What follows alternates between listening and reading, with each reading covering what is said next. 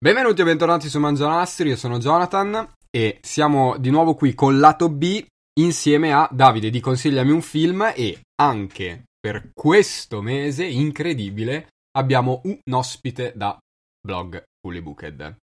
Prima però di introdurre il nostro nuovo ospite, che tra l'altro sei l'ultimo arrivato, quindi aspetti. Ciao Davide, come stai? Come è andata la settimana? Anzi, come è andato il mese? Come è andato? Ma beh, boh, normale. Cioè, co- come sta andando? Sta andando come sta andando nell'ultimo anno, ovvero un po' a fatica, un po' sperando che tutto torni alla normalità, un po' rendendosi conto che in realtà non cambierà un cazzo. E, e niente, mi sono visto un po' LOL per cercare di non deprimermi. Mi sono un po' depresso di più, un po' mi sono rallegrato. E, e niente, sto aspettando questa cazzo di riforma, che non è una riforma, questa cazzo di DPCM, che non è neanche un DPCM, sì. questa boh, legge da parte di Franceschini finalmente che forse possono riaprire le sale, ma a quanto pare non, non, non c'è un cazzo di niente. E, e nulla. Te, te, te, come state voi? Io sto bene e sicuramente il nostro nuovo ospite che non ha bisogno di andare nei cinema e nelle sale cinematografiche perché i libri non si leggono al cinema sarà un po' più contento di Davide. Oggi non abbiamo qui con noi Aleru, ma sempre da blog Fully Booked abbiamo Andrea. Ciao Andrea, benvenuto. Hello, hello, hello. So, sono molto contento di essere ospite di questo podcast. Ti, ti sei proprio presentato alla grande questo... questo... Va bene, ok. ok. Stai bene? Io molto bene. Io, sarà che sto bene a casa, quindi io sto molto bene. La mia vita va molto avanti tranquilla come al solito. E ho più tempo per leggere. Ma d'altronde cosa, co- cosa ci aspettavamo da una persona con, con un, un, profilo sui libri? Noia e solite cose. Eh sì, così. Ma i libri sono quelle cose dove non ci sono le immagini. Dove le immagini non si muovono. Buh, che schifo i libri. Va bene, disse quello dei videogiochi. È bello averti qui con noi, Andrea. Sei felice? Noi siamo molto felici. Prima di iniziare a bomba con la tematica di oggi, introdurvela, eccetera, eccetera, io ho una news che non è una news, è un entriamo a fare i cazzi miei. E ho riscaricato per tua gioia, Davide la demo di Monster Hunter Oh, oh, oh, finalmente. Perché? Perché Do- dice riscaricato? Perché... Dovete sapere che l'ho, ve l'avevo scaricata quando è uscita la prima demo, quindi tipo un mesetto fa, e eh, l'ho cancellata dopo 5 minuti. Perché Jonathan non capisce un cazzo. Perché Jonathan deve soltanto giocare quei giochi che tipo, non so, se li cagano in quattro, durano quattro ore, è fatto da uno studio che, che, che, è stato composto da quattro pezzi di bottiglia e due euro e se fai un gioco fatto bene per una volta, lui dice no, no, no, no, no, no. No, allora io tro- ho trovato e in realtà faccio ancora molta fatica a mandare giù un po' l'aspetto grafico a livello, cioè estetico grafico di, di quando colpisci i mostri. Quando tu colpisci i mostri in Rise, il tuo schermo viene inondato da questa X rossa maledetta Ma di sangue. Io la odio. Esagerazione, secondo me. Ti giuro, la odio, è insopportabile. Però, vabbè, ci sto riprovando. Sono lì tra l'altro a Monster Hunter 3.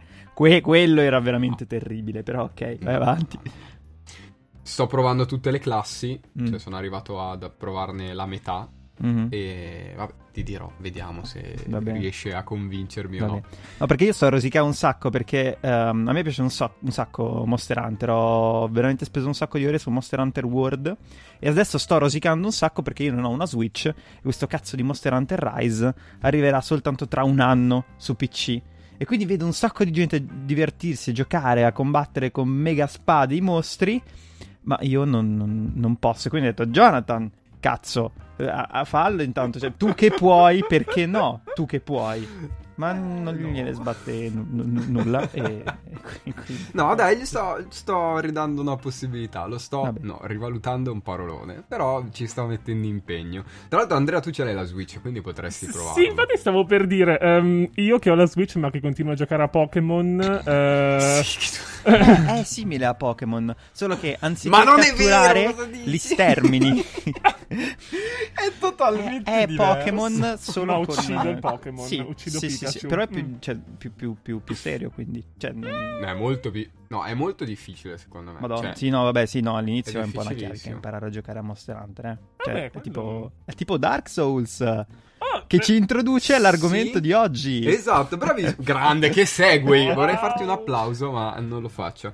Oggi parliamo di Dark Fantasy. O meglio, cerco di introdurla bene.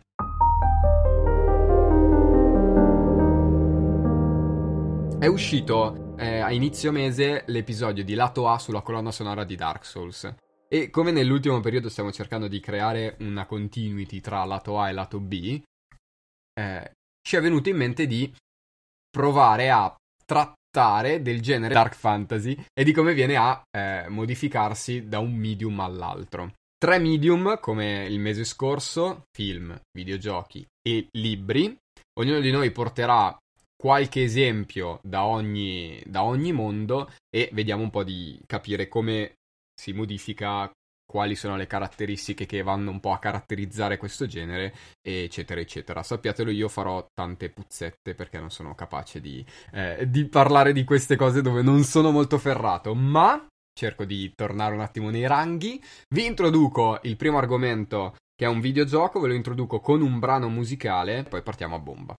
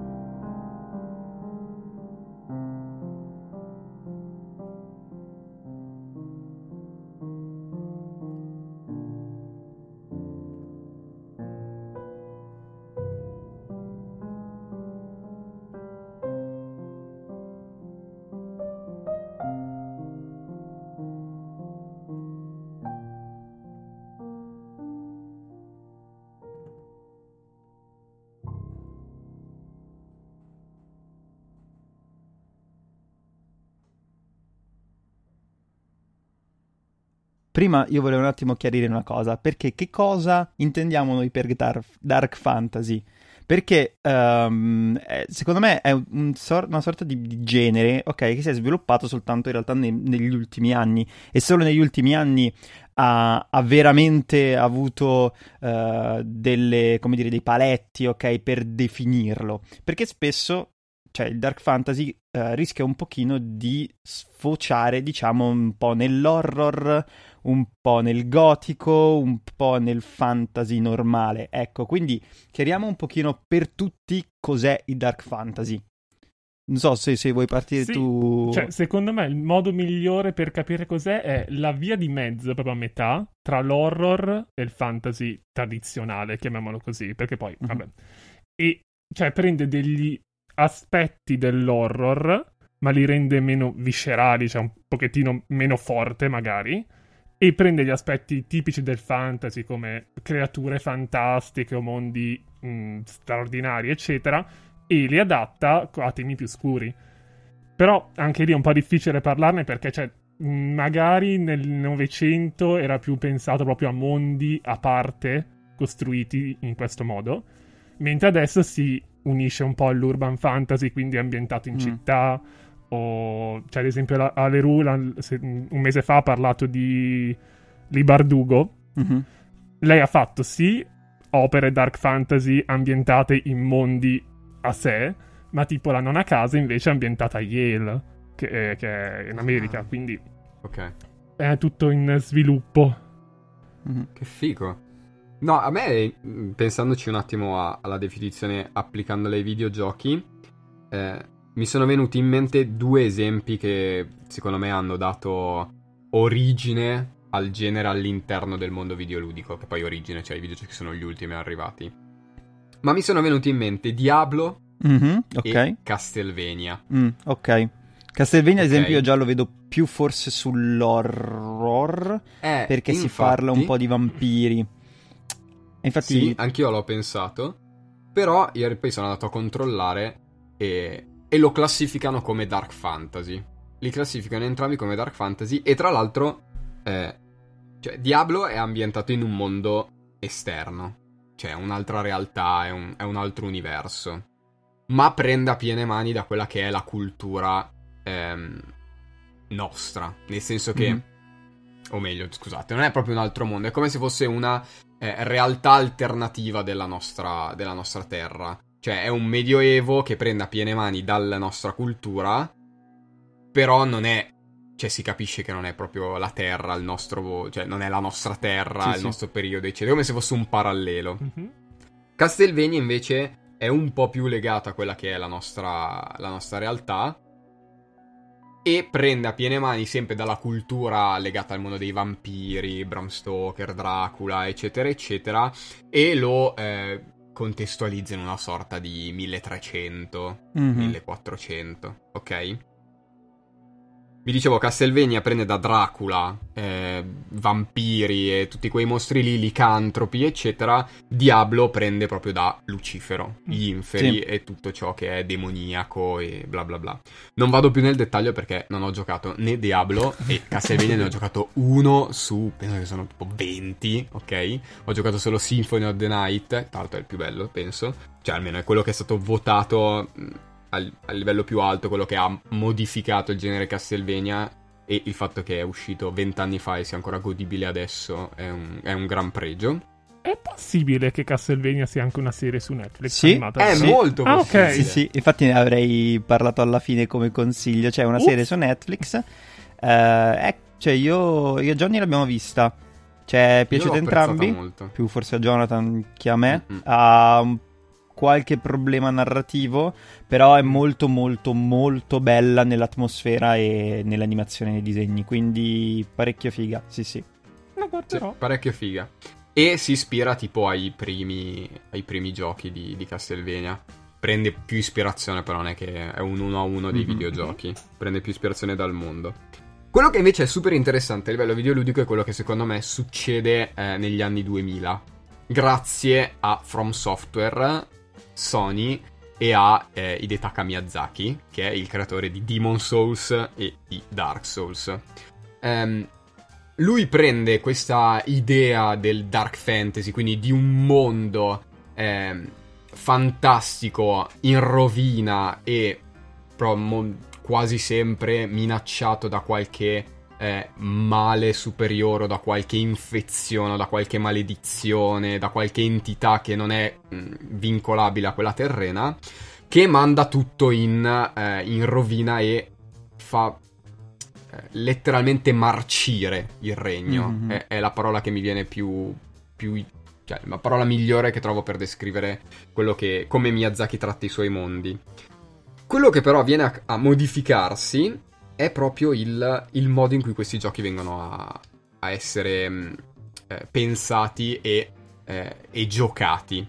Perché se prima con Castlevania e Diablo abbiamo eh, soltanto un aspetto di narrativa e di ambientazione che va a trattare il dark, cioè che va a specificarsi nel dark fantasy, Hidetaka Miyazaki va a influenzare anche il modo in cui si gioca, eh, andando a eh, mettere il mistero e l'angoscia e l'ansia eh, del, del, dark fantasy, quel senso di eh, inquietudine e malessere che un po' ti, ti, mette il dark fantasy in testa, te lo mette anche eh, pad alla mano, cioè come sensazione di gioco. Mm-hmm. Perché? Perché aumenta molto la difficoltà, perché non ti dice niente, perché ti lascia sperduto all'interno dei suoi mondi, come sperduti sono i personaggi, che sono anonimi, così come anonimo sei tu, sei soltanto uno dei tanti, e eh, ti mette di fronte a tantissime minacce che sono ultraterrene, sono molto più forti di te, e l'unica cosa che vogliono fare è divorarti, distruggerti, mangiarti, farti del male,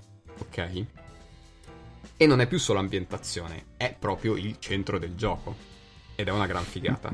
E io qui ho pensato, e ci sono due vie quindi, che sono quella dei Souls-like, che quindi diventano il, il proseguimento dell'idea di Miyazaki da parte di diversi autori, e la versione standard, che utilizza soltanto l'ambientazione dark fantasy, ma si rifà poi a generi videoludici più standard tra cui The Witcher, che a tutti gli effetti è classificato come Dark Fantasy. Non so se sei d'accordo. Oddio, Dante. allora, è un po' complicato come discorso perché... Allora, innanzitutto c'è da dire che secondo me Miyazaki è riuscito a fare una cosa molto figa, ovvero lui ha, ha, messo insieme l'epicità, il world building del Signore degli Anelli, ok? Con anche sì. dei riferimenti come ad esempio, non so, l'oscurità come massima calamità, che però non è qualcosa che tu percepisci proprio in termini fisici, ma è comunque un'entità che, come hai detto tu, è sempre lì pronta a incombere su questo mondo, e lo unisce a uh, questo manga giapponese che si chiama Berserk che è appunto, diciamo, cioè, forse in termini estetici ehm, il, il, primo dark fantasy, eh, perché ok, magari c'erano i libri so, pr- mm-hmm. prima, però appunto mette proprio in, in pratica, in, in visione, eh, tutto quello che il dark fantasy riesce a fare. E appunto non è un caso che poi ad esempio la maledizione del non morto in Dark Souls si rifaccia moltissimo al, alla runa di Berserk, all'Eclissi, eccetera, eccetera. Um, che poi, tra l'altro, correggimi se sbaglio, poi Berserk è anche, eh, fa proprio, non so se è capostipite o fa parte di un genere manga eh, ben definito in Giappone. Io ho visto sei, che... Seinen, dici? Sì, che sono quelli dove tu vai in un'altra, cioè muori e vai in no, un'altra realtà. No, no, no, tipo, no, no, no, no, okay. no eh, i seinen in realtà non sono neanche un genere perché sono uh, fondamentalmente una, un target, cioè uh, praticamente ci sono due tipi di, ri- cioè, no, non due tipi, di, ci sono diversi tipi di, di, riviste in Giappone, principalmente ci sono le riviste shonen, ok, quindi mm. un tar- che ha come target i ragazzi, ad esempio Dragon Ball, insomma Hero Academia, Naruto, l'attacco dei giganti, eccetera, e poi ci sono le riviste seinen che hanno invece come Punt- come pubblico di riferimento gli adulti. Uh, Berserk okay. è sempre stato uno dei capostipiti dei, dei Seinen. E diciamo, vabbè, è una storia che vabbè, parte dagli anni Ottanta e tuttora purtroppo è ancora inconclusa perché il, il, cioè, il, il mangaka è un pezzo di merda fondamentalmente, cioè, non vuole finirlo. E no, in realtà non, non è, cioè, la, la storia di Berserk è un po' è un po' lunga, è un po' complicata, praticamente parla okay, di, questo, di questo guerriero che ha subito dei brutti traumi, ha questo spadone gigante, fa, fa cose, poi viene tradito, eccetera, eccetera, eccetera. Però appunto credo che l'importante in realtà uh, sia appunto i canoni estetici che, che, questo, che, questo, che, questo, manga ha dettato, canoni estetici che vengono ripresi tuttora, che appunto Dark Souls, come hai detto, ha mh, sviluppato ancora di più. Um, come tu hai detto, Dark Souls ha proprio creato un Souls-like, ok? Che per chi non lo sapesse, diciamo una sorta di genere in cui appunto c'è sempre questo personaggio all'interno di un mondo particolarmente oscuro, fantasy, e con una difficoltà eh, molto elevata. Un esempio sono ad esempio so, Lords of the Fallen, eh, o appunto Hollow Knight, di cui tu hai, hai suonato prima, e, e così via. Um, è interessante come appunto secondo me Dark Souls abbia rinnovato questi canoni estetici e li abbia trasformati in un... Uh, anche sotto forma di gameplay, sì. ok? Perché il, il, modo in cui tu combatti all'interno di, di, Dark Souls, il parry, il girare attorno a un nemico, eh, l'usare un tipo di armi in un certo modo, eccetera, sono cose che hanno ovviamente fatto scuola. Eh, riguardo The Witcher, non so se è proprio un Dark Fantasy, perché io credo che sia importante a livello estetico per, okay. per, per essere dark. The Witcher, soprattutto nel, nei videogiochi, è più un, fantasy classico. Ok. okay? Uh, forse nella serie e nei libri si ritorna un pochino a quella, quell'atmosfera dark, più che altro perché quello che succede in The Witcher uh, è sempre molto crudo, ok? È sempre molto Esplicito. Esatto, esatto. Uh, ma questo perché appunto il protagonista uh, n- non è un, diciamo, un eroe classico, buono e soprattutto cioè, è uno che deve fare quello che deve fare fondamentalmente per, per arrivare ai suoi obiettivi. Sì, io e... eh, ero abbastanza in linea sull'idea che The Witcher fosse un, un dark fantasy. Più che altro per il modo in cui prende eh, a piene mani da tutta quella cultura horror, tra molte virgolette, quindi lupi, lupi mannari, vampiri, mostri, mm. demoni, entità che vengono da, altri, da altre realtà, ehm, il fatto che eh, c'è una grande differenza tra giorno e notte, la notte è il momento in cui eh, il male è più forte, mentre eh, di giorno la civiltà prende un po' di nuovo il controllo del mondo. Eh, cioè, proprio anche a livello di gameplay in The Witcher, alcuni mostri li incontri solo di notte, e mm-hmm. sono più forti però di notte, no? Quindi... Mm. Sì, sì, sì. Boh, io più che altro The Witch, di The Witcher so poco, cioè non l'ho mai giocato, ho visto forse il trailer della serie TV, però io lo associo al, molto al Trono di Spade, cioè okay. come genere. Okay. E io se penso al Trono di Spade, penso sì, è un epic fantasy, ok, ma anche un dark fantasy perché cioè, è molto cruento e prende, cioè la morte e la, la battaglia tra male e bene è molto forte lì, quindi mm-hmm. non so se è applicabile bene anche a The Witcher. Eh, vedi, è una cosa molto sfumata. Eh, Il infatti... fatto che tu dici tu dei, dei, licantropi e dei vampiri, secondo me è un po'. Cioè, ad esempio, non so, licantropi e vampiri. Non so, in, in Signore degli Anelli, che è, diciamo, il capostipite dei, dei fantasy, no, non ci sono ok? Se non sbaglio. Eh, ci sono i warg, più... però vabbè. Per, però sono sempre comunque collegati sono a... più bestie che... Esatto, esatto. Più che altro perché um, si è proprio unito, soprattutto negli ultimi anni, tutta quella cultura ottocentesca, quindi vampiri, lupi, lam... Eh, lupi mannari, cose tipo Frankenstein, eccetera, con il fantasy medievale. Sì. Cioè c'è stato appunto una mm. sorta di mischione tra le due cose. Ehm quindi, perché sono appunto sempre creature fantastiche.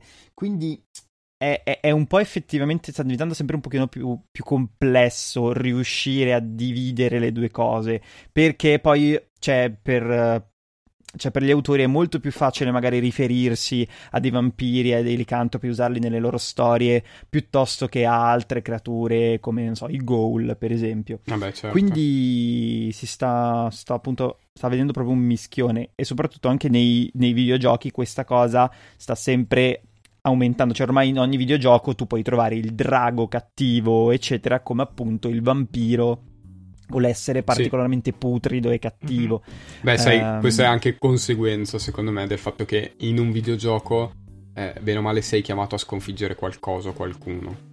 Cioè, mm-hmm. nel videogioco vieni sempre chiamato a eh, prevalere su qualcuno e piuttosto che prevalere sulle persone, è molto più semplice prevalere sui mostri, cioè molto più mh, mm, semplice veicolare il messaggio che stai giocando contro dei mostri, che stai uccidendo delle creature che non sono umane. Quindi può essere anche questo che ha portato ad avere così am- un così ampio utilizzo di creature che mh, possono essere eh, legate al dark fantasy, ma in tanti generi diversi. Siete d'accordo? Sì, sì. perché sì, hai ragione, è molto più facile far capire chi è il buono e chi è il eh. cattivo quando una delle, due, una delle due parti non è umana. Esattamente. Quindi... Tra i giochi che, che vorrei... Cioè, Ce ne sono tanti di Dark Fantasy, ma uno in particolare secondo me è il migliore da cui iniziare ad approcciarsi a questo, eh, a questo mondo e a questo modo di ambientare eh, i videogiochi ed è anche quello che riesce a staccarsi di più dal, dalla concezione classica di Dark Fantasy. E sto parlando di Hollow Knight no? Avete sentito il tema suonato al pianoforte all'inizio, eh, è il tema del, proprio di The Hollow Knight, il protagonista, che è questa, questo guscio di insetto eh, abitato da un'ombra nera, non è spoiler, è proprio gameplay, cioè appena muori, eh, la prima volta che muori scopri che eh, questo guscio si rompe esce quest'ombra nera, ehm, che si ritrova vedi qua, preso, prende proprio a piene mani da Miyazaki, in un mondo eh, non sa come ci è arrivato, non sai tu giocatore perché sei lì, ma vieni spinto da una qualche forza ad andare sempre più in profondità di questo regno, eh, per scoprire cos'è che l'ha, l'ha ridotto in quello stato è, in cui tu lo stai vedendo. Anche qui abbiamo un regno che un tempo era un grande eh, un grande esempio di regno anche per quelli vicini, parliamo di Nido Sacro. Nido Sacro era il regno per eccellenza, eh, era avanti tecnologicamente, nel senso che eh, in questo mondo pseudo fantasy, pseudo medievale, eh, c'erano delle vere e proprie metropolitane che collegavano i vari punti del regno. Ehm, c'erano un'attenzione per l'ambiente, per, per, il verde, c'erano dei giardini meravigliosi, dei palazzi tutti costruiti eh, con uh, questa pietra bianca che non viene mai detto se è marmo o se sono ossa o se è altro, però tutto molto candido e pulito e con un'idea di grandezza. E tu Nido Sacro la esplori che è eh, pervasa da questa infezione che ha letteralmente eh, attaccato tutti gli abitanti ed rendendoli ostili e trasformandoli poco a poco sempre in, in creature sempre più deformi. E, ehm, e, queste creature sono maledettamente forti, ok? Quindi anche qui, oltre al, a, a, a richiamare Miyazaki nel regno, viene richiamato Miyazaki anche nella difficoltà e nella, nella cattiveria che hanno i nemici nei tuoi confronti. Hollow Knight è a tutti gli effetti un Souls-like, ma è un Souls-like che non si limita a mettere eh, delle creature cattive che vogliono farti del male e un grande buio, un grande vuoto, un grande eh, entità nera e cattiva che vuole mangiare tutto, ma eh, contestualizza ehm, tutte queste asperità nella maniera più come che posso dire, eh, reale possibile. Cioè, quello che avviene è fantastico, ma tu puoi capire perché è avvenuto e quali sono i procedimenti che l'hanno portato e non sono tanto astrusi. Ok? Certo, una certa si sfonda nel sogno, nel mondo del sogno, però è, è, tutto contestualizzato e non è il male che si è risvegliato dal profondo della terra ed è risalito. Ok? Mm-hmm. E questa cosa è molto figa secondo me, è estremamente figa. E il fatto che venga ripreso il sogno, eh, e qui ti faccio una domanda, Andrea, cioè si rifà mm-hmm. letteralmente a Lovecraft. Mm. Io ho letto Lovecraft, cioè ne ho letto uno, sono i racconti onirici mi sembra, eh, sono okay. tutti legati nel mondo del sogno, e io voglio farti una domanda. Secondo te è dark fantasy o no? Lovecraft? Eh. No. Oh, cioè, okay. se, se, secondo me è... Cioè, è sicuramente uno dei precursori, a- insieme anche a Edgar Allan Poe e a quel genere lì, insieme anche a Dracula, a Frankenstein della Shelley, che abbiamo detto prima. Ma sono troppo scuri, e t- cioè vanno forse un po' troppo oltre il limite che un dark fantasy si mette. Cioè, mh, pensando a, Lo- a parte che poi Lovecraft è tutto un genere a sé, che cioè, tecnicamente si chiama weird fiction. Perché stavo aspettando questo cazzo di nome Weird che ci hai detto l'altra esatto. volta. che, No, di che vuol dire finzione strana. Weird vuol dire strano, quasi inquietante.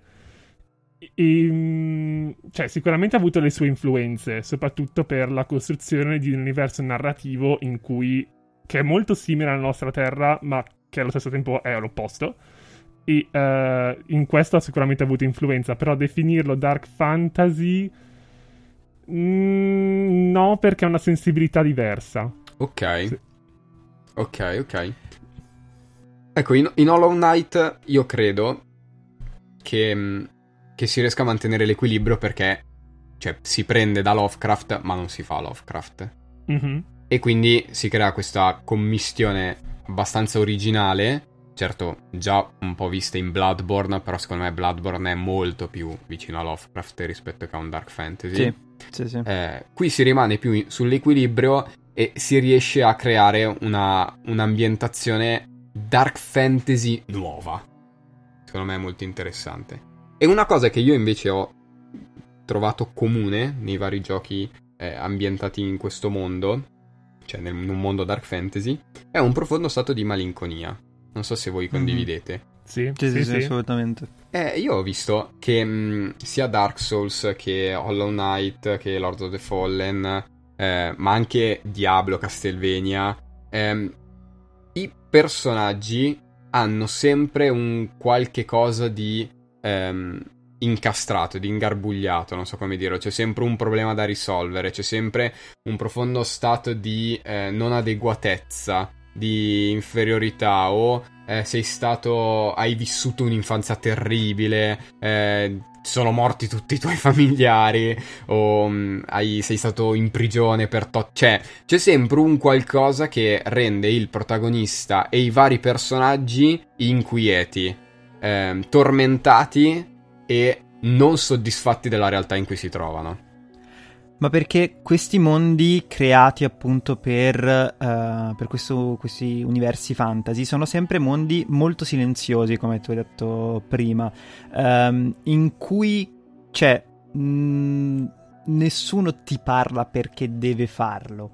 Cioè, sono tutti un po' rassegnati, no? Penso appunto al mondo di Dark Souls, che è sempre basato su questi, su questi cicli infiniti in cui c'è l- soltanto la speranza praticamente li manda avanti, ma anche la speranza ormai di- di- dei personaggi è totalmente rassegnata. E quindi tutto ben si sposa. E eh, secondo me è proprio. Cioè, il videogioco, secondo me, è uno dei medium più adatti a rappresentare il dark fantasy proprio perché è in grado di eh, costruire con una maggior cura, una maggior eh, longevità, diciamo, questo senso di un po' inquietudine, ma anche appunto di, di profonda tristezza, cosa che appunto i libri non, non so perché non, purtroppo non, non- ne so abbastanza, però appunto nei film non, non può, non può succedere. Mm. Grande, bello il tuo contributo, Andrea. Mm. Grazie, grazie. Taglio questo. Sì, non, so- non sapevo con cosa collegarmi, quindi No, sì, sì, certo. No, ci sta. In realtà, in- tra l'altro, parlando anche di silenzio, eh, un'altra cosa bella che io ho notato eh, nei videogiochi che va a legare molto bene i, i dark fa- cioè i giochi dark fantasy tra di loro è proprio l'utilizzo che viene fatto della musica. Ehm, al di là dei Souls-like che utilizzano tantissimo il silenzio, ma quello è un altro paio di maniche, ehm, la musica all'interno dei dark fantasy ha sempre due caratteristiche importanti. O è terribilmente ehm, melodrammatica, quindi c'è sempre un violino, perché il violino da solo è melodrammatico di per sé, o un violoncello, sempre tonalità minori e, e con queste arie molto, cioè queste arie intendo, queste melodie molto espressive ma che si ripiegano sempre su se stesse, oppure la musica è lì per dirti che, che stai per morire. con, cori, eh, in latino possibilmente, che richiamano mm, mali dalle profondità della terra, ehm, con, uh, che creano questo ponte incredibile tra inferno e mm, religione e timore e, e, e, qualcosa che non puoi controllare che ti fa paura e, eh, e che muori praticamente. non so certo, se... Perché uno degli elementi di cui noi abbiamo parlato dei Dark Souls è proprio il fatto che tu continui a morire continuamente, ciclicamente, costantemente. Es- esattamente. Anche in Hollow Knight succede la stessa cosa esatto. perché anche quello è abbastanza difficilotto questo fil rouge tra la musicale tra i vari giochi Dark Fantasy, secondo me è estremamente figo e mi piacerebbe sapere da te Andrea mm-hmm. se nei libri può esserci un fil rouge analogo tra i vari, tra i vari libri Dark Fantasy. La, il fil rouge principale direi che è l'autore, autrice, che riesce a creare un'atmosfera di, come avevo già detto, di inquietudine in vari modi. Uh, mi viene in mente, soprattutto anche a livello musicale, uh, nel libro di cui parlerò dopo, c'è un, una calliope, quindi un, un organo, come si chiama? Quelli del circo. Ah, mm. sì, um, eh, no, no, no, no, non so come si chiama. Calliope? Tamburello? no. Un saxofono, no. Una calliope, che è un organo tipo, però che sembra quasi uno strumento a fiato, per dire. E che con- c'è questo suono continuo di questo strumento inquietante che ti mette lì e dice... Mm, sta per succedere qualcosa ma non so quando e uh, ti mantiene un attimo lì in punta di piedi e dici cosa sta per succedere? E uh, c'è un po' sempre questo in tutti i libri Dark Fantasy. Nel, mh, mm, sapendo il tema di questo uh, un organo che è sempre lì. Sempre no. tutti i personaggi ascoltano un organo mentre fanno le cose. L'organo di Davy Jones. Esatto.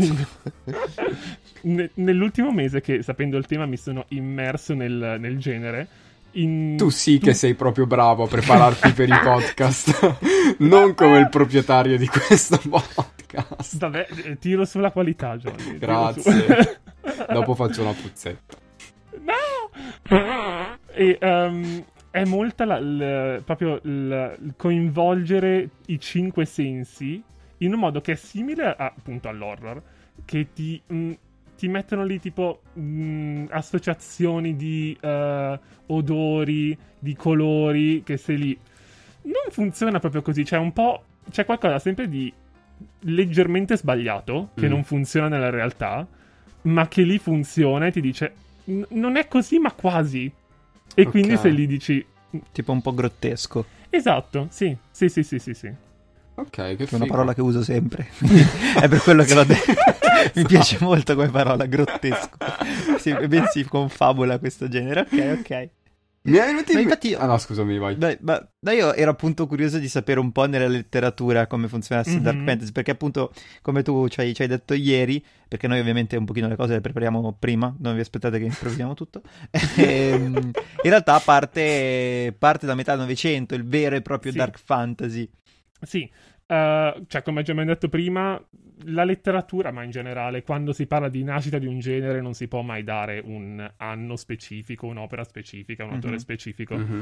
Uh, però la prima opera che, bene o male, tutti sono d'accordo con che, che, da denominare Dark Fantasy è, uh, non credo sia stata mai tradotta in italiano, tra l'altro, of, of Fear, quindi la cittadella della paura, di questa scrittrice che si chiama Gertrude Bennett Burroughs, che è uscita nel 1946. Uh, eh, fate conto, lei era una scrittrice che tra l'altro scriveva sotto uno pseudonimo maschile per essere pubblicata. Come J.K. Vabbè. Rowling.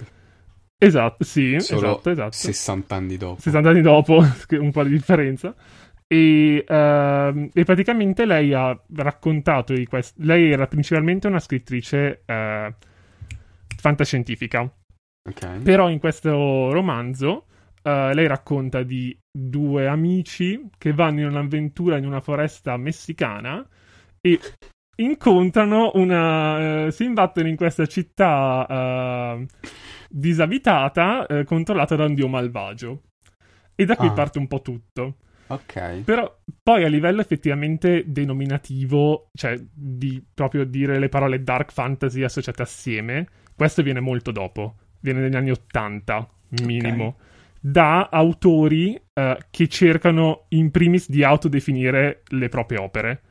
C'è ad Mm, esempio eh, Grant, due autori vengono principali che utilizzano per la prima volta questo termine sono Grant e Wagner, che nonostante sempre tedesco sono entrambi americani, ehm, che appunto cercavano, lo so, cercavano di descrivere le proprie opere perché erano simil horror, ma non proprio, erano troppo tenui per esserle, quindi hanno detto come le chiamo? Dark Fantasy. Ah, Ok, ok. ok. Sono loro che... Ok. Esatto, cioè uno, cioè il Grant perché eh, voleva appunto trasmettere questa idea di inquietudine, mentre l'altro è perché aveva un personaggio che è molto ehm, il eh, cavaliere, eh, mm, come si dice, medievale Mhm. che, va, che sconfigge mostri. Molto The Witcher, essenzialmente, Eh, ma eh, non era appunto così viscerale da poterlo definire horror. Quindi loro dicono: come si posso definire questo mio genere, questa mia nicchia? Fantasia oscura. Fan- esatto, con molta fantasia. Su Rai 3 l'altro. dopo la melevisione. Ok, Maresico mondo del fantabosco si è risvegliato una creatura oscura. Scusate. Oh, signor. e, niente, poi da lì si sviluppano poi dagli anni 80 in poi un botto di, di letteratura dark fantasy.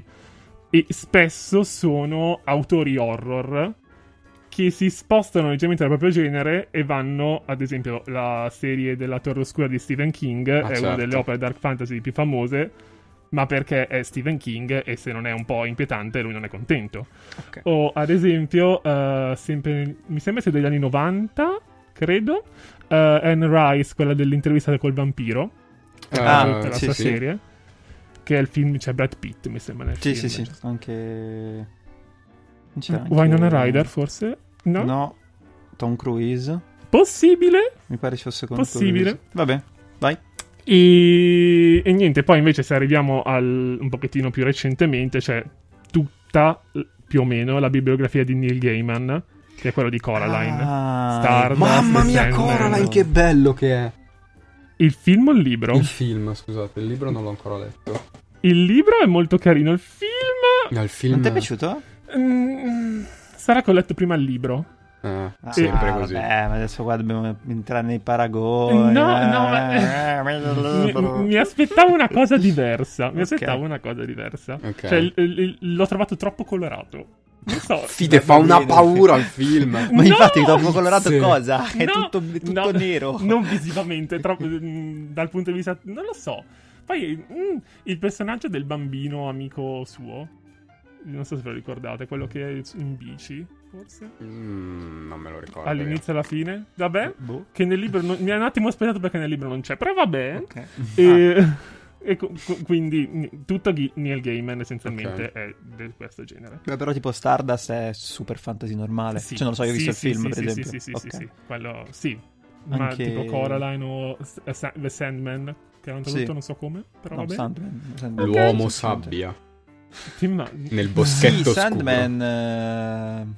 Non lo so, io ho, letto soltanto il primo, il Mhm. primo volume, quindi non Mhm. so. Però ha quel- cioè, è un po' oscuro. Però non lo so proprio se è dark fantasy. Sì, non a estremi, però Mhm. mh, non Però- li definirei proprio fantasy Puri. tradizionali, esatto. Ok.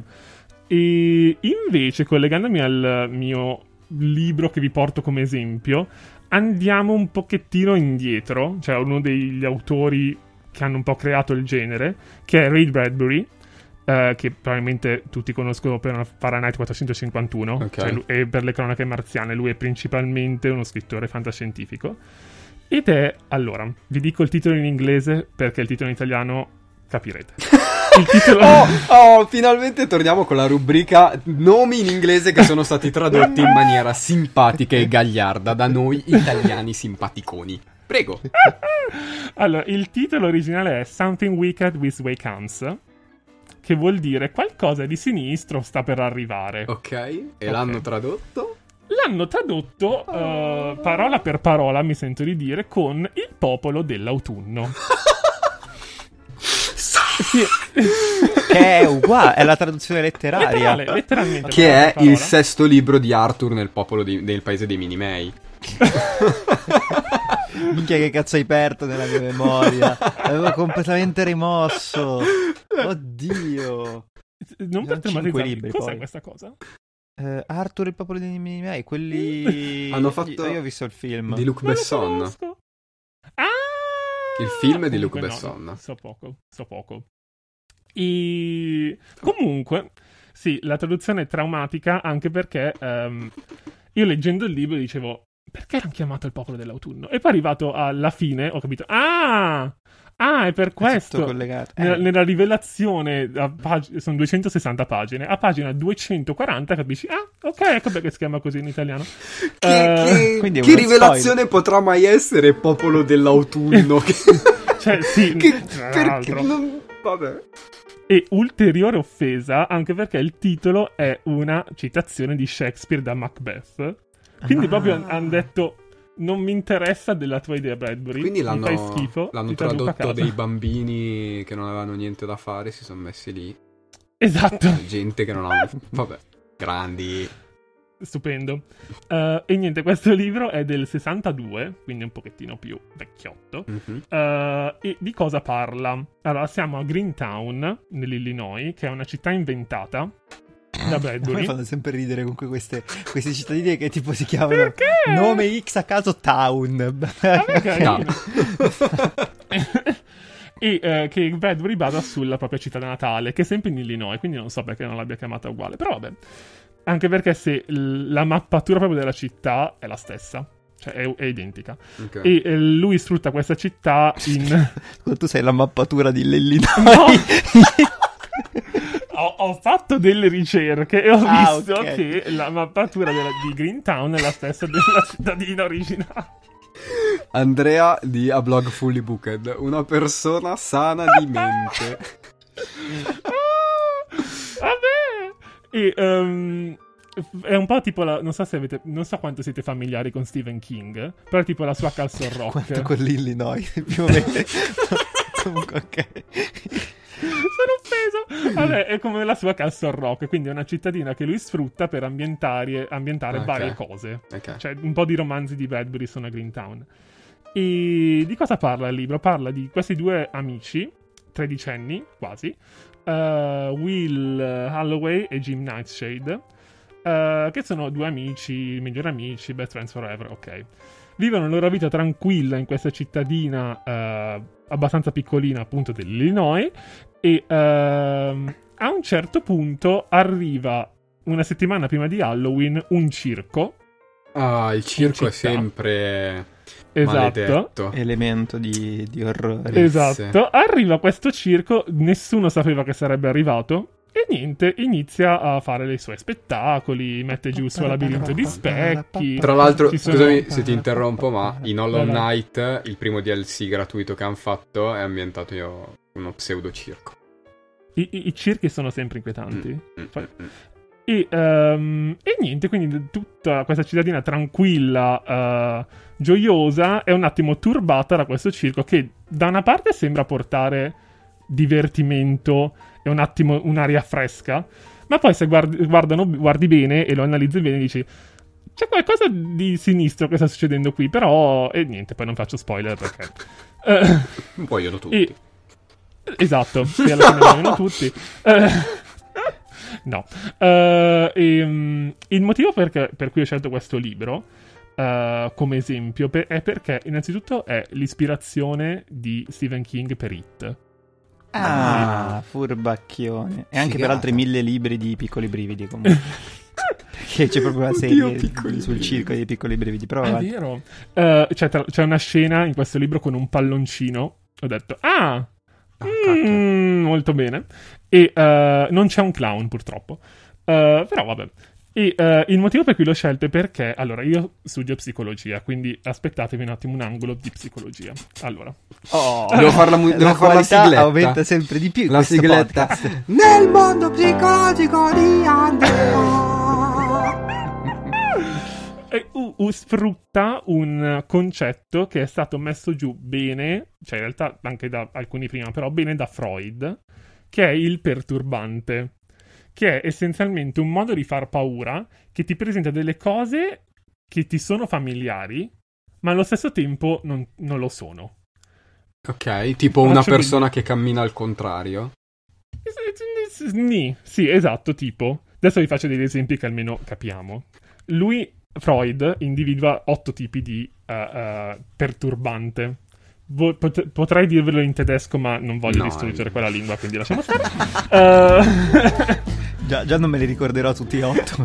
Anche perché poi dal tedesco la traduzione diventa ancora un po' più simpatica come popolo dell'autunno. Popolo dell'autunno!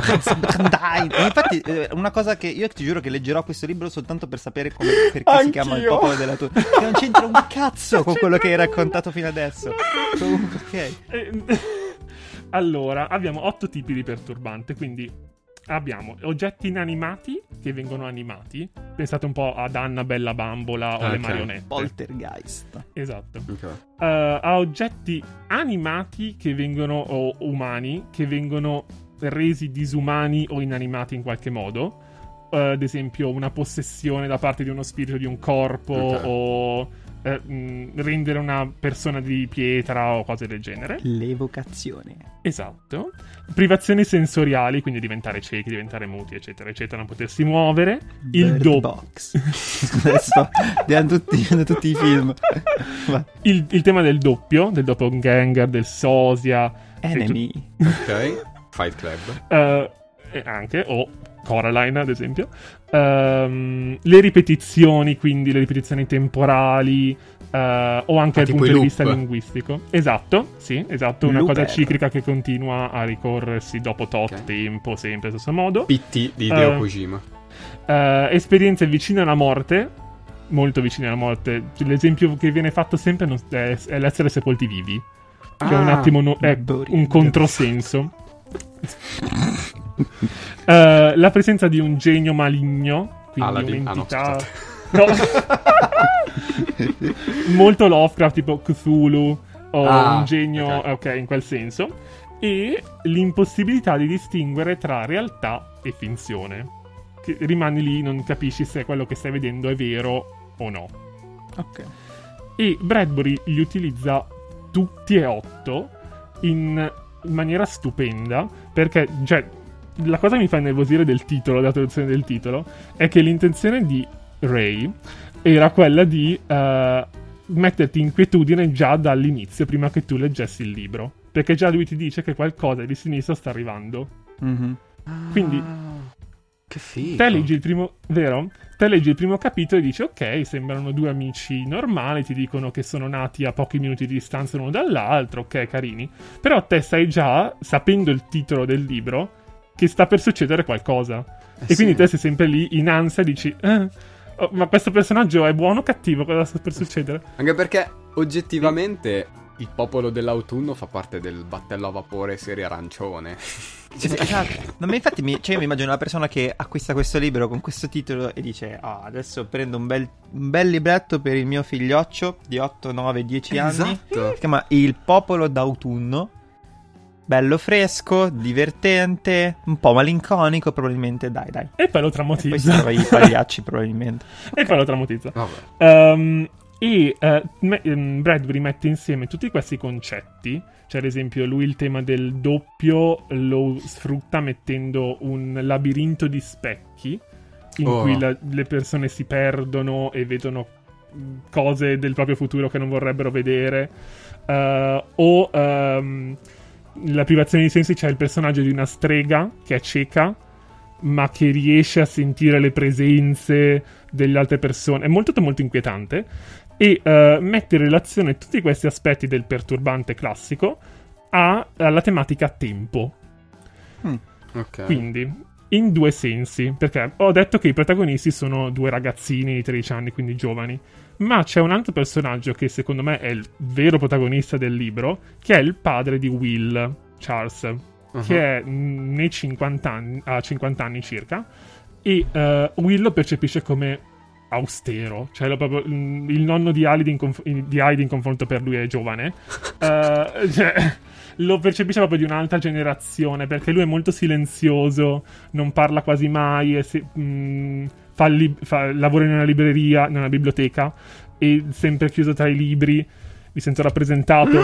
e, e quindi non riesce mai a collegarsi bene con uh, suo padre, che poi in realtà diventa il mezzo sia narrativo, ma soprattutto stilistico, che Bradbury usa per trasmettere appunto il senso di inquietudine e il perturbante di cui vi parlavo prima.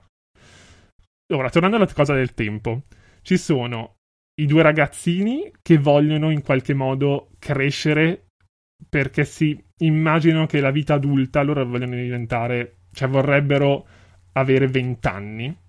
Vabbè, si immaginano che raggiunta Esatto. Poi si accorgeranno che è uno schifo. Esattamente, però... perché okay. pensano che um, la loro situazione di tredicenni è molto precaria, non hai potere, non puoi fare nulla, e loro si aspettano che a vent'anni tu abbia la vita uh, a posto, sappia quello che vuoi fare, spoiler no, uh, però... Uh, così, e invece poi c'è l'opposto, che mh, mm, viene rappresentato dal padre e anche dalla figura di Miss Foley, che è la loro insegnante, che invece hanno già una certa età e vorrebbero tornare giovani per rivivere in modo più libero, prendendosi più rischi e uh, riuscendo veramente a seguire i propri sogni.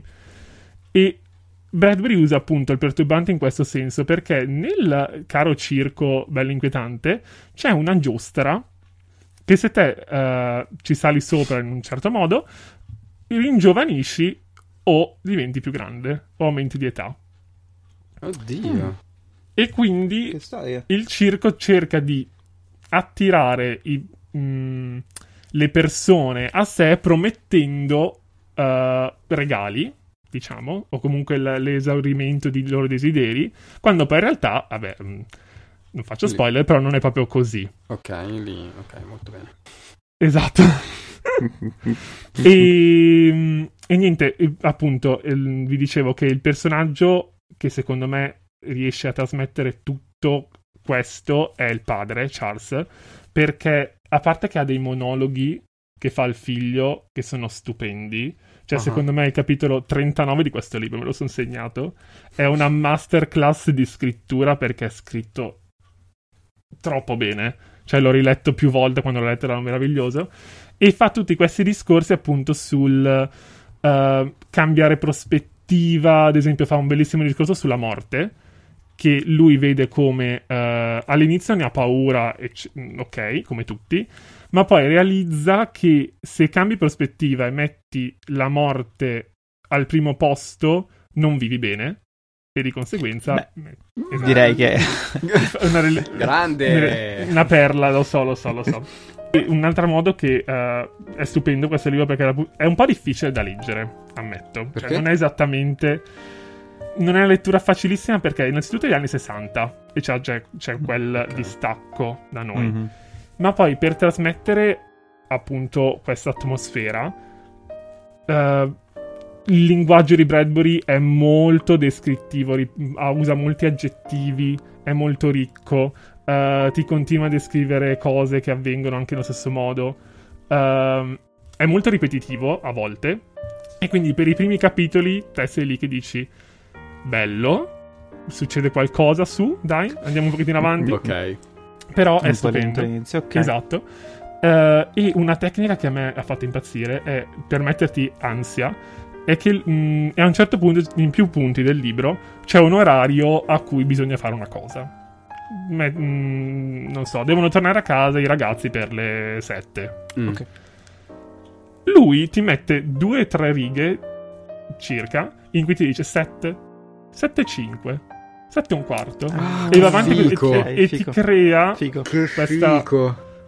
È, è, stupendo. E niente. Tra l'altro, sta cioè, cosa secondo... del tempo c'è mm. anche in, in, in, alcuni videogiochi che secondo me possono ris- rientrare all'interno del dark fantasy. Tipo Legend of Zelda Majora's of Mask. So che dire mm-hmm. Zelda Dark Fantasy eh, sembra assurdo.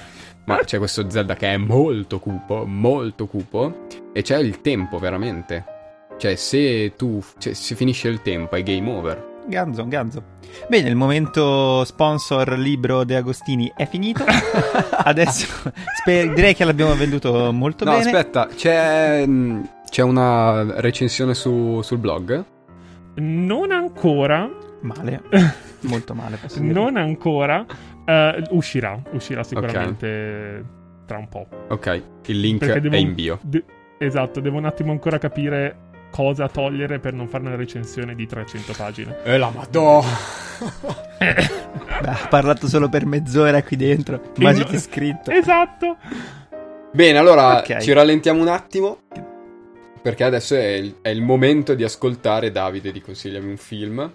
Che ci narrerà di come secondo lui il Dark Fantasy si è sviluppato all'interno dei film. E ci porterà due esempi di due registi incredibili. Ma io ve lo introduco musicalmente e poi la palla è tutta tua.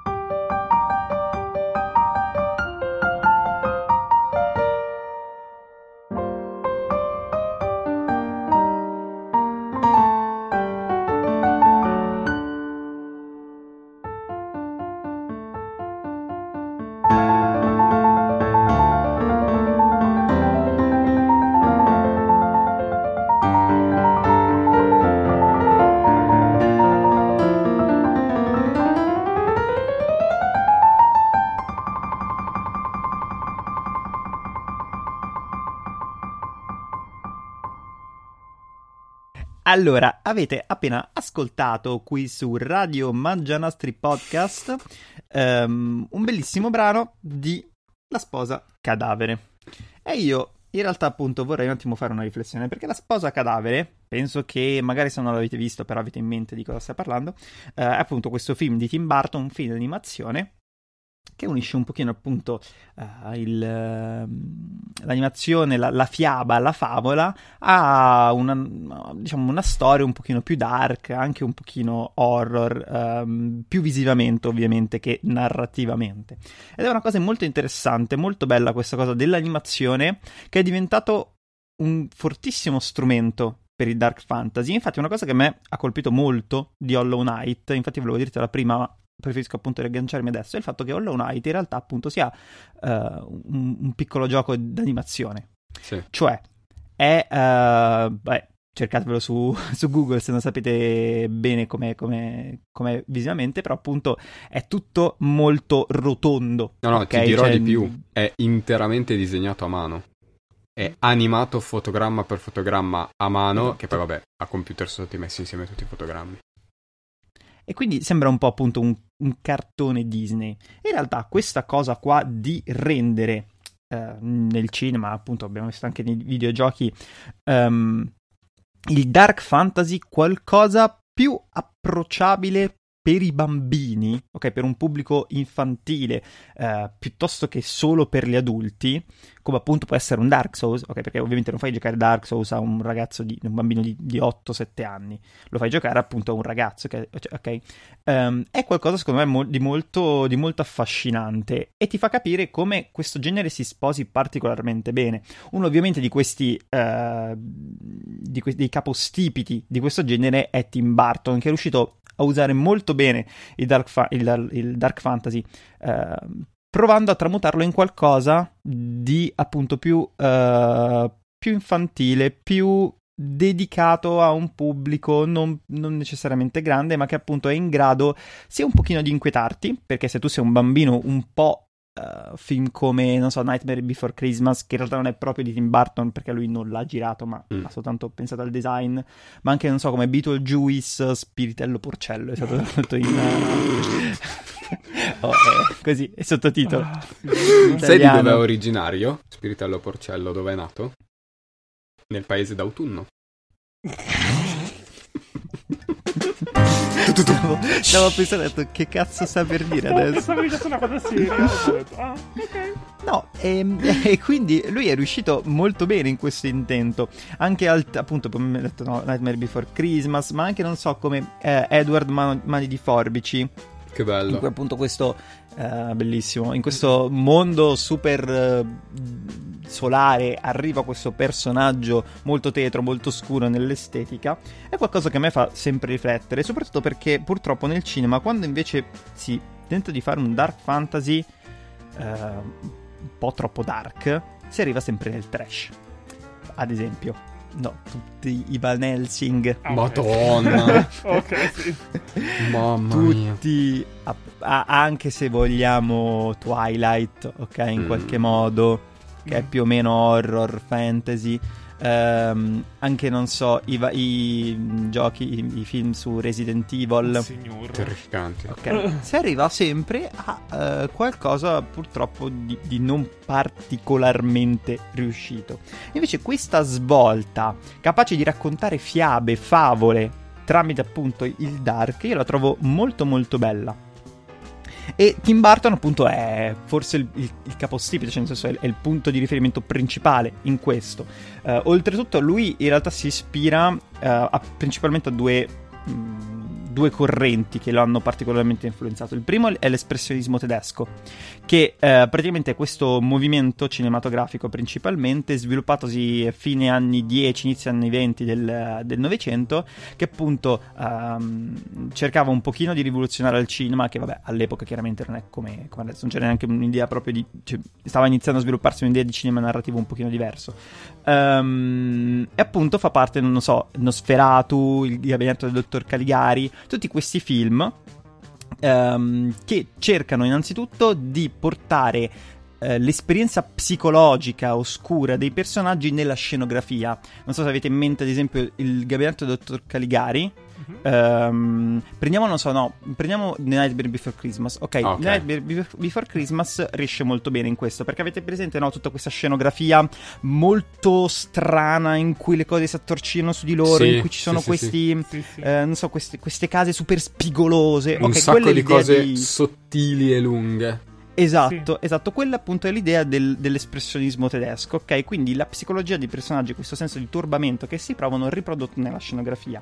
Oppure anche un uso molto forte delle, eh, di, di, ombre, di bianco e nero, eh, appunto, non so, Nosferatu, ok? L'idea del vampiro che proietta quest'ombra inquietantissima, eh, che ha questo viso terribilmente pallido e scarno, fa tutto parte di questa corrente è iniziato tra l'altro col, col, gabinetto del dottor Caligari che appunto si è sviluppata ed è una corrente molto affascinante che poi molti autori riescono a, a, a portare che a me piace un sacco. Ad esempio non so The Lighthouse. Mm-hmm. forse tu l'hai, l'hai visto sì, ok? eh, è chiaramente espressionista nel, nell'uso dei, dei volti delle ombre eccetera L'altra invece corrente a cui si ispira è appunto quella, tutto quel diciamo, movimento, non è proprio un movimento, però tutti quei film eh, degli anni 30 dei mostri della Universal, ok? Quindi il mostro della palude, ehm, Frankenstein, Dracula, eccetera, che si rifanno tutti a, quei, a tutto quella, quel filone del, dell'Ottocento riproposti nel cinema e che ogni tanto tentano un pochino di mh, essere ripresi come stava facendo adesso, come aveva fatto l'Universal ad esempio con la mummia, mm-hmm. ok? Mm-hmm. Che però non, non, non è andata non bene. Funziona, no, no, esatto, non funziona molto bene. e, mh, e, tra l'altro Tim Burton ad esempio li cita spesso, non so se avete mai visto Ed Wood.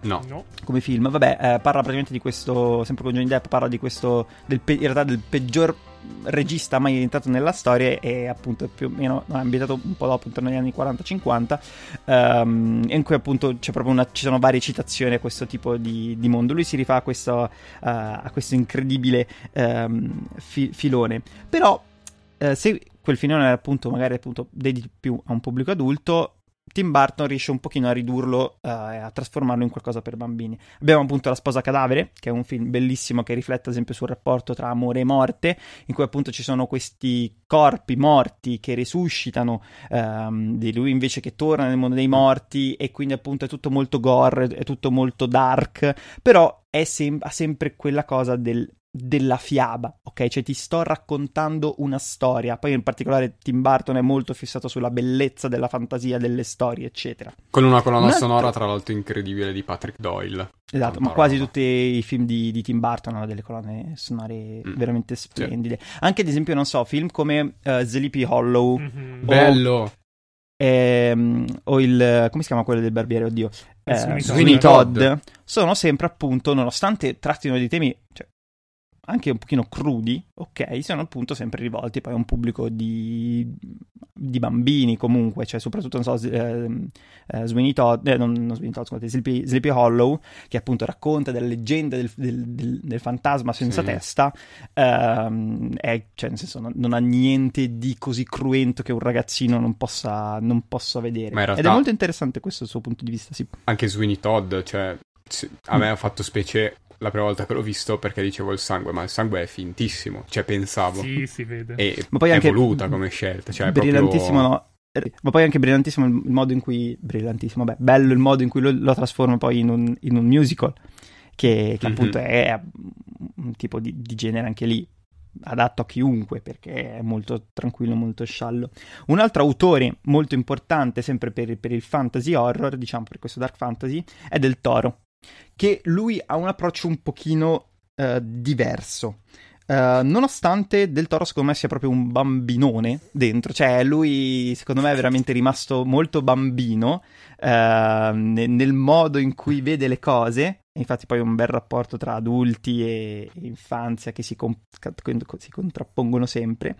Um, Del Toro fa un tipo di cinema forse un pochino più adulto, cioè nel senso se tu vedi il labirinto del fauno a 8 mhm. anni. Madonna. Ehm, Madonna. ne rimani un po' traumatizzato. No, ecco. Dai. Cioè, hai in mente quel coso con gli occhi sulle mani per tutta esatto, la vita. Esatto. È cioè, quello che mi riferisco. È terribile. Esatto. E ehm, Del Toro, secondo me, è, è un altro attore molto forte. Appunto, ha fatto il labirinto del fauno, ha fatto la forma dell'acqua, ha, uh, ha fatto, non so, la, la, spina del diavolo, sono tutte anche lì favole in realtà, perché sono favole, ma che nel modo in cui sono esposte e anche spesso nelle tematiche, soprattutto perché lui ha una forte fissazione la, per la guerra, ok? In quasi tutti i film del Toro mm. c'è la guerra e la guerra è qualcosa di brutto che appunto si contrappone profondamente a realtà alla fantasia, a, alla purezza dei bambini, ehm, Del Toro trasforma tutto questo per raccontarti eh, appunto, la, appunto, l'infanzia dei bambini tendenzialmente distrutta e queste favole che si rifanno tendenzialmente a leggende popolari, popolari come appunto può essere, eh, non so, un fantasma all'interno di una, di una scuola oppure eh, un labirinto in cui c'è una principessa che deve trovare la, la, la, sua, sua strada. E in realtà c'è un il confronto tra, tra, questi due autori secondo me è molto, è molto, particolare perché da una parte Barton tenta appunto di raccontare un, un, un, cinema di emarginati, ok? Principalmente nei suoi film c'è sempre, non so, il personaggio di solito, il protagonista, che è completamente diverso dal resto. Sì, okay. Voi non so appunto prendete magari un film per esempio come Big Fish, ok, mhm. che è un pochino Sapevo che l'avresti detto. Lo metti sempre diamine. che è uno dei film preferiti. no, prendete appunto eh, Big Fish e lì abbiamo appunto questo quest'uomo che racconta storie, che racconta la sua vita come se fosse un'incredibile avventura che ovviamente viene visto, visto male da, dal, dal, figlio. Oltretutto nei film di Tim Burton, non so se notate, spesso sono gli adulti bambini e invece il ragazzino, il protagonista, è quello più più adulto, Mhm. paradossalmente. Sì, è vero. Prendete, non so, appunto un film come La sposa cadavere. Gli adulti sono lì che si fanno la guerra per, per la, per, la- diciamo, per l'eredità, mentre poi ci sono Sì. i due protagonisti che sono un pochino quelli più maturi che sanno cosa fare. Anche in un film come Beetlejuice, ok? Lì gli adulti non anche- sanno, litigano tra di loro, sì. Vai, vai, vai. No, scusami, vabbè, anche Nightmare Before Christmas. Cioè, è molto più bambino Jack Skeleton rispetto ai tre diavoletti che fanno gli Sì, scherzi. sì, sì, sì, è vero. Anche mm, eh, Edward Mani di Forbici, ok? Ah, cioè lui lì dentro Ah, sì, sembra certo. paradossalmente l'unico normale, ok? Ehm, è appunto un, un film, un, un genere di... cioè un, un cinema di emarginati in cui lui oltretutto... Cioè, al di là poi del fatto che ha fatto Alice in Wonderland, ok, che si possa apprezzare o meno. So che non è molto apprezzato io, è una delle mie, diciamo, dei miei guilty pleasure, pleasure purtroppo. Mm, Va bene. Però lui si rifà molto ad Alice nel, nel paese delle, delle- delle meraviglie, nelle sue stranezze, nel tentare di dare una morale su certe cose, eh, nel creare questi mondi particolarmente assurdi, favolistici, ehm, eccetera. E poi, vabbè, lui utilizza tanto i cadaveri, come abbiamo visto. Nightmare Before Sì, Christmas. è il suo guilty pleasure. Esatto, esatto. Del Toro invece è più un cinema di mostri, ok? È un cinema in- che si, si rifà molto di più appunto come la- nella forma dell'acqua, quello appunto palesemente rifer- riferimento a- al mostro della palude degli anni, degli anni 30. Mhm. La fantasia eh, del Toro non ha secondo me tanto voglia di vedere le storie come qualcosa che va raccontato, ok? Cioè, mh, Barton, ha- cioè, per lui la storia è, è veramente la cosa principale, no? Narrare storia è veramente una cosa che, che lo avvolge, lo, lo- lo prende particolarmente. Del Toro, per Del Toro invece la fantasia è da rifugio, ok? Per, per i protagonisti. Vedete appunto, non so, mh, secondo me si, è, è esplicato benissimo in... eh, il labirinto del fauno, ok? Mhm. Appunto una ragazzina per fuggire alla guerra si immagina tutta, tutta una storia.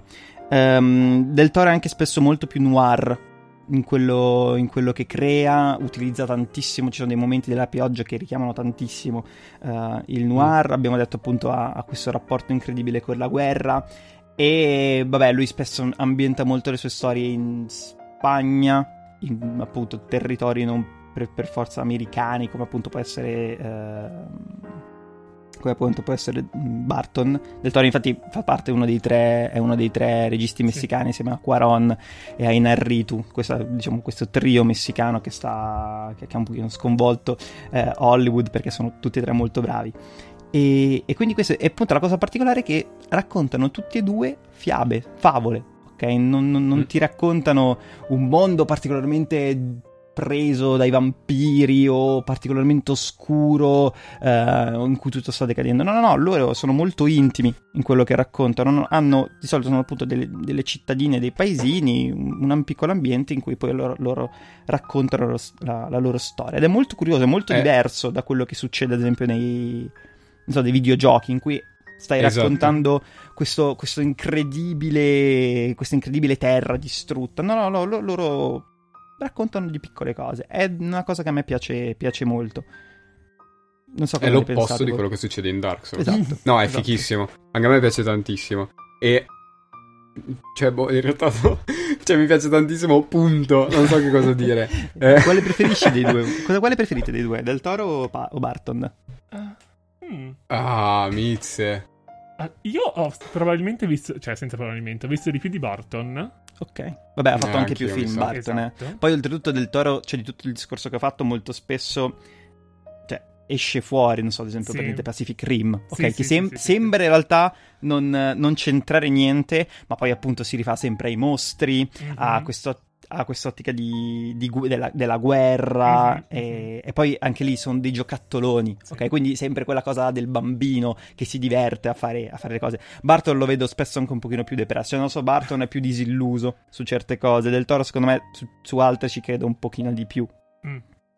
Secondo me Barton ha anche una ricercatezza estetica più, più particolare Sì, più rispetto a, a Del Toro, secondo Mhm. me. Cioè, i film di Barton sono molto più semplici da, da individuare anche cioè, solo guardando le Vero, immagini rispetto vero. a quelli di Del Toro.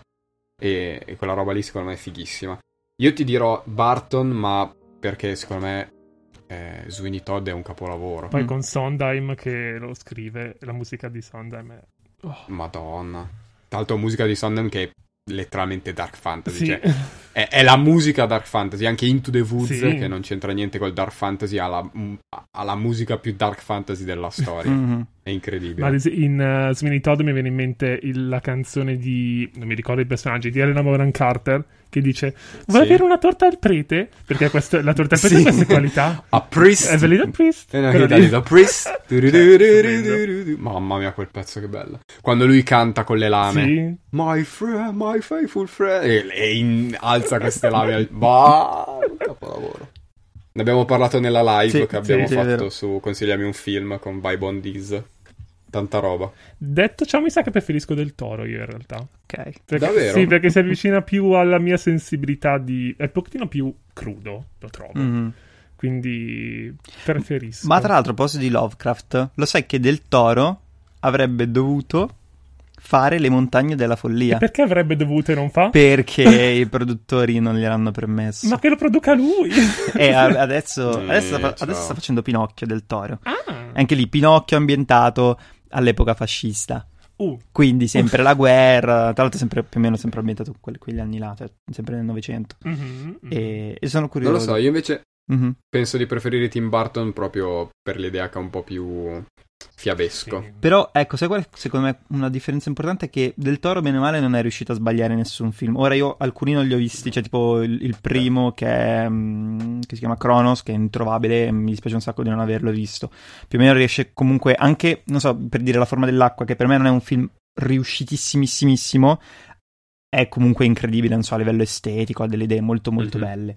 Eh, No, Barton ha Barton ultimamente fa proprio cagare. Sì, Qual sì, è fa- l'ultimo che ha fatto? Barton? Dumbo. Uh, ok, l'avevo rimosso. No, Ah, sì, anche è Big proprio- Eyes. Big eh, Eyes a me non è dispiaciuto, dai. mm, non lo so. Anche quello della mm, Miss Peregrine. A Miss Peregrine. Miss Peregrine, sì, sì, ok. sì, sì, sì. Mm. Appunto anche, non so, Alice nel Paese delle Meraviglie. Eh, Alice nel Paese delle No. Meraviglie, secondo me, lì esteticamente ha proprio... to- cioè, ha fatto troppo. Sì. Troppo. Cioè, certe cose Sì. belle, come ad esempio il... Lo stregatto. Esatto. La Sagatta è molto Eh, bella. Lo stegatto è ma tutta folle. l'atmosfera veramente c'è questa CGI che è veramente oppressiva. È Sì. Era- pesante, è molto camp. Sì, Madonna. Sì. È una CGI sotto acido, Esatto. Sì. se Sì, fosse sì, sì. voluta, però è una CGI sotto E un'altra cosa che adesso mi dispiace è che Barton sta facendo la serie su eh, la famiglia Adams. Che Ah, io vero. dico, ok, va bene, ma cioè è, è un- come dire un po' sdoganata come roba. Cioè, Barton che fa la famiglia Adams. Cioè, nel senso, è, è, è po' su se stesso, non Sì. so come dirlo. Perché Sì. lui comunque ri- riprende tanto dalla famiglia Adams come, come- come estetica. Però, cioè, veramente mi sembra una comfort zone quasi eccessiva. Va sul sicuro. Quindi è anche troppo, ho paura anche, anche forse è un'animazione tra l'altro, se non sbaglio. Beh, lui si è un po' ridotto a fare film per, eh, per ragazzi abbastanza mediocrini, Eh. eh. Purtroppo sì. Cioè, gli ultimi sono proprio Mhm. target cinema, lo guardi con la famiglia e te lo dimentichi il giorno Mm. dopo. Mm. Mm-mm. No, che è un peccato. Vabbè,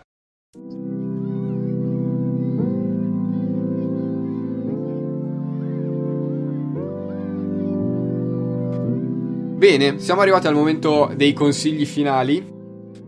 Parto io.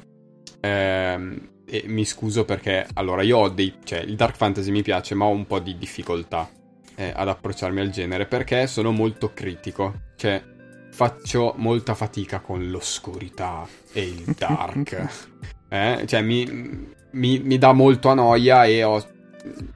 Cioè, non mi fa impazzire. Però ci sono un paio di esempi che secondo me sono proprio belli all'interno dei videogiochi, al di là di Dark Souls, Dark Souls, che è incredibile, e al di là di Hollow Knight, che è così incredibile che io sto aspettando con ansia il seguito.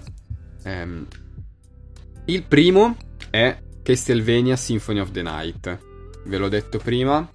Ehm, il Castlevania di PlayStation 1 non è l'unico, ma è il, cioè quello più grosso che è stato fatto e più riconosciuto. Il protagonista è Alucard, che è figlio di Dracula, che è Dracula al contrario, Alucard, vabbè.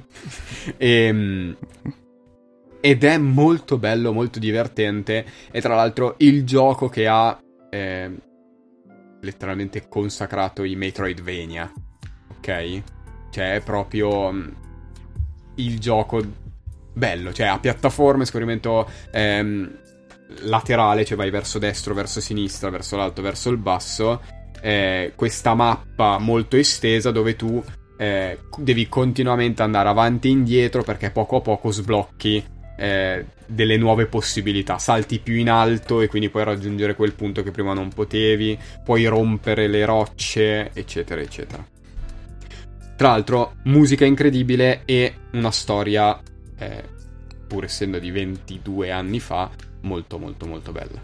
E il secondo consiglio, in realtà è un po' una presa in giro del Dark Fantasy, che è Jack 2, Jack and Dexter 2, di Naughty Dog, per PlayStation 2. Ehm, allora, non è spoiler perché eh, sono Jack 1, Jack 2, Jack 3 e Jack 2 ci sono fior fior di poster, quindi non è spoiler, ma l'ambientazione di Jack 2 è l'opposto di Jack and Dexter 1. Mm. Perché Jack and Dexter 1 era letteralmente un Super Mario a cui avevano tolto eh, Super Mario e avevano messo Jack, che è questo bimbetto che corre, salta sulle piattaforme, non parla, c'è la musichetta e poi c'è la spalla Dexter che fa le battute e fa ridere. Jack 2 fa parlare Jack e diventa tutto scuro, buio, opprimente. Eh, con un sacco di battute di Dexter sul fatto che Jack è diventato tipo emo e quindi lo prende in giro perché ha sempre quello sguardo corrucciato e c'è questo eh, impero che praticamente ha, eh, sta distruggendo il, l'ambiente e, e, tutti i colori sono grigi e la gente è triste. Eh, è un po' una presa in giro di tutto quel filone dark, però è, è molto bello secondo me. Ci sta, tanta roba. L'ultimo consiglio, ma a caso, cioè perché mi fido di quello che, che dice Davide, è Epic Mickey. Sì, bravo. Però io non l'ho mai giocato. Bravo, assolutamente. Vado io. Prego. Allora, eh, a livello di libri ce ne sono un'infinità. Uh, non sono anch'io il più afferrato, cioè nel senso ho letto un po', ma uh, poi quando si parla di fantasy si va subito a saga e um, preferia, per, preferisco un libro singolo, quindi allora, primo libro che vi consiglio è che se, se, non lo menziono a Leroux in particolare mi, uh, mi lincia. Eh, la nonna casa di Libarduo, che hai già consigliato anche lei la esatto. settimana scorsa. Oh, no, settimana scorsa, il mese scorso. E, um, molto bello, oggettivamente molto bello, che fa parte di una duologia. Il secondo uscirà l'anno prossimo, si spera, forse, non si sa. Poi, secondo, che, già, che ho già menzionato, è Coraline di Neil Gaiman. Nonostante il target sia più giovanile, sul retro, poi in realtà c'è, c'è una citazione, ad esempio, di uh, Niccolò Maniti che dice: Leggetelo ai vostri figli, lo adoreranno. E il mio commento è: Sì, leggetelo ai vostri figli, vi farete vedere gli incubi per un paio di settimane. Però, uh, bello, quindi molto carino, consigliato. E poi l'ultimo libro che vi consiglio è di un autore che se uh, amate l'horror come me e in particolare l'horror anni 80 uh, conoscete perché è Clive Barker che è il creatore di Hellraiser Ah. È, que- John, è? è? quello con le spine. è quello con gli aghi che gli spuntano la testa, faccia bianca, pelato. Vabbè, se vai a vedertelo. Esa- no. Sai chi è, esatto. Visivamente sai chi è. Per me è Dark Maul di Star Wars. No! oh. E eh, questo romanzo di Clive Barker che si chiama. Allora, anche qui. Si chiama The Thief of Always, il ladro di sempre, di sempre, tradotto con La casa degli anni scomparsi o La casa delle vacanze. La casa delle vacanze. Nuovo cinepanettone horror. La casa delle vacanze che... nel paese d'autunno. che eh, è anche questo qui più per ragazzi, direi, però adolescenti, ma molto bello, molto molto molto bello secondo me. Ok. Top. E vabbè, io vi ho già dato due filmografie complete. Ecco, magari se proprio non volete, cioè nel senso, mm, gli ultimi di Barton potete anche saldarveli. Ecco, sì, poi esatto. alcuni di Barton mi rendo conto che non sono dark fantasy. Uh, Big Fish, ho già detto prima, è, cioè, è tutt'altro, però comunque secondo me è il suo più bello. Um, poi abbiamo già detto la, prima la serie su Castlevania. Eh, The Witcher anche ha qualcosa del dark fantasy, quindi più o meno avete, ave- avete di che studiare, ecco. Ah, lapsus che mi Esatto. sono dimenticato, mi è venuto in mente un altro titolo. Cosa? Che eh, è un pochettino più pesante, diciamo. È una commistione tra dark fantasy e realismo magico. Ed è di Salman Rushdie, un autore indiano eh, inglese, eh, che si chiama Mm. I versi satanici. Ah, beh, è un titolo molto esplicativo. che, che- che in realtà lui prende la, ehm, la religione. Lui è, non- è molto contro religione in generale. Lui prende la religione musulmana e te la un attimo. Te la distrugge un pochettino, esatto. Ed è. Ok. eh, cioè, ci sono alcuni punti molto, molto cruenti. Però rimane appunto in questa linea molto bello. Molto, molto bello. Ultra consigliato. Ok. ok. Bene. Allora, avete appena ascoltato lato B, eh, il Dark Fantasy, in compagnia di Davide di Consigliamo un film e Andrea di A Blog Fully Booked. Eh, io vi ringrazio per avermi ascoltato e ringrazio Davide e Andrea per aver partecipato e essersi informati e soprattutto Andrea che ha studiato per un mese a differenza mia. E mm, vi ricordo che potete trovarmi su Mangianastri Podcast Mangianastri-basso podcast su Instagram, potete scrivere www.mangianastripodcast.com su internet e trovate tutto. E vi ricordo, anzi no, non so se l'avevo già detto, forse no, che il mese prossimo è l'ultimo mese della stagione 1 di Mangianastri. Quindi Cazzo. l'ultimo lato A, l'ultimo best of e l'ultimo lato B di, di questa prima stagione. E poi tornerò a settembre sempre con tutti i format e tutti gli ospiti. Davide, dove possono trovarti? Possono trovarmi su Instagram, appunto consigliami un film o CUF. Possono anche trovarmi su Spotify con Bla Bla Land, eh, in cui è ancora uscito tanto un episodio. ma prometto che un secondo episodio arriverà molto, molto presto. Cioè, molto presto, spero presto. E, e basta, potete trovarmi lì. Sono come i film di Kubrick, con calma, poco a poco. Con i propri tempi. Esatto. Andrea, invece, te ti trovano? Trovate me alle Ruetina eh, su Instagram a blog fully booked e eh, se andate nella descrizione c'è anche il link del nostro blog. Very good. Grazie, grazie, grazie per questa puntata e noi Grazie ci a te. Grazie a te.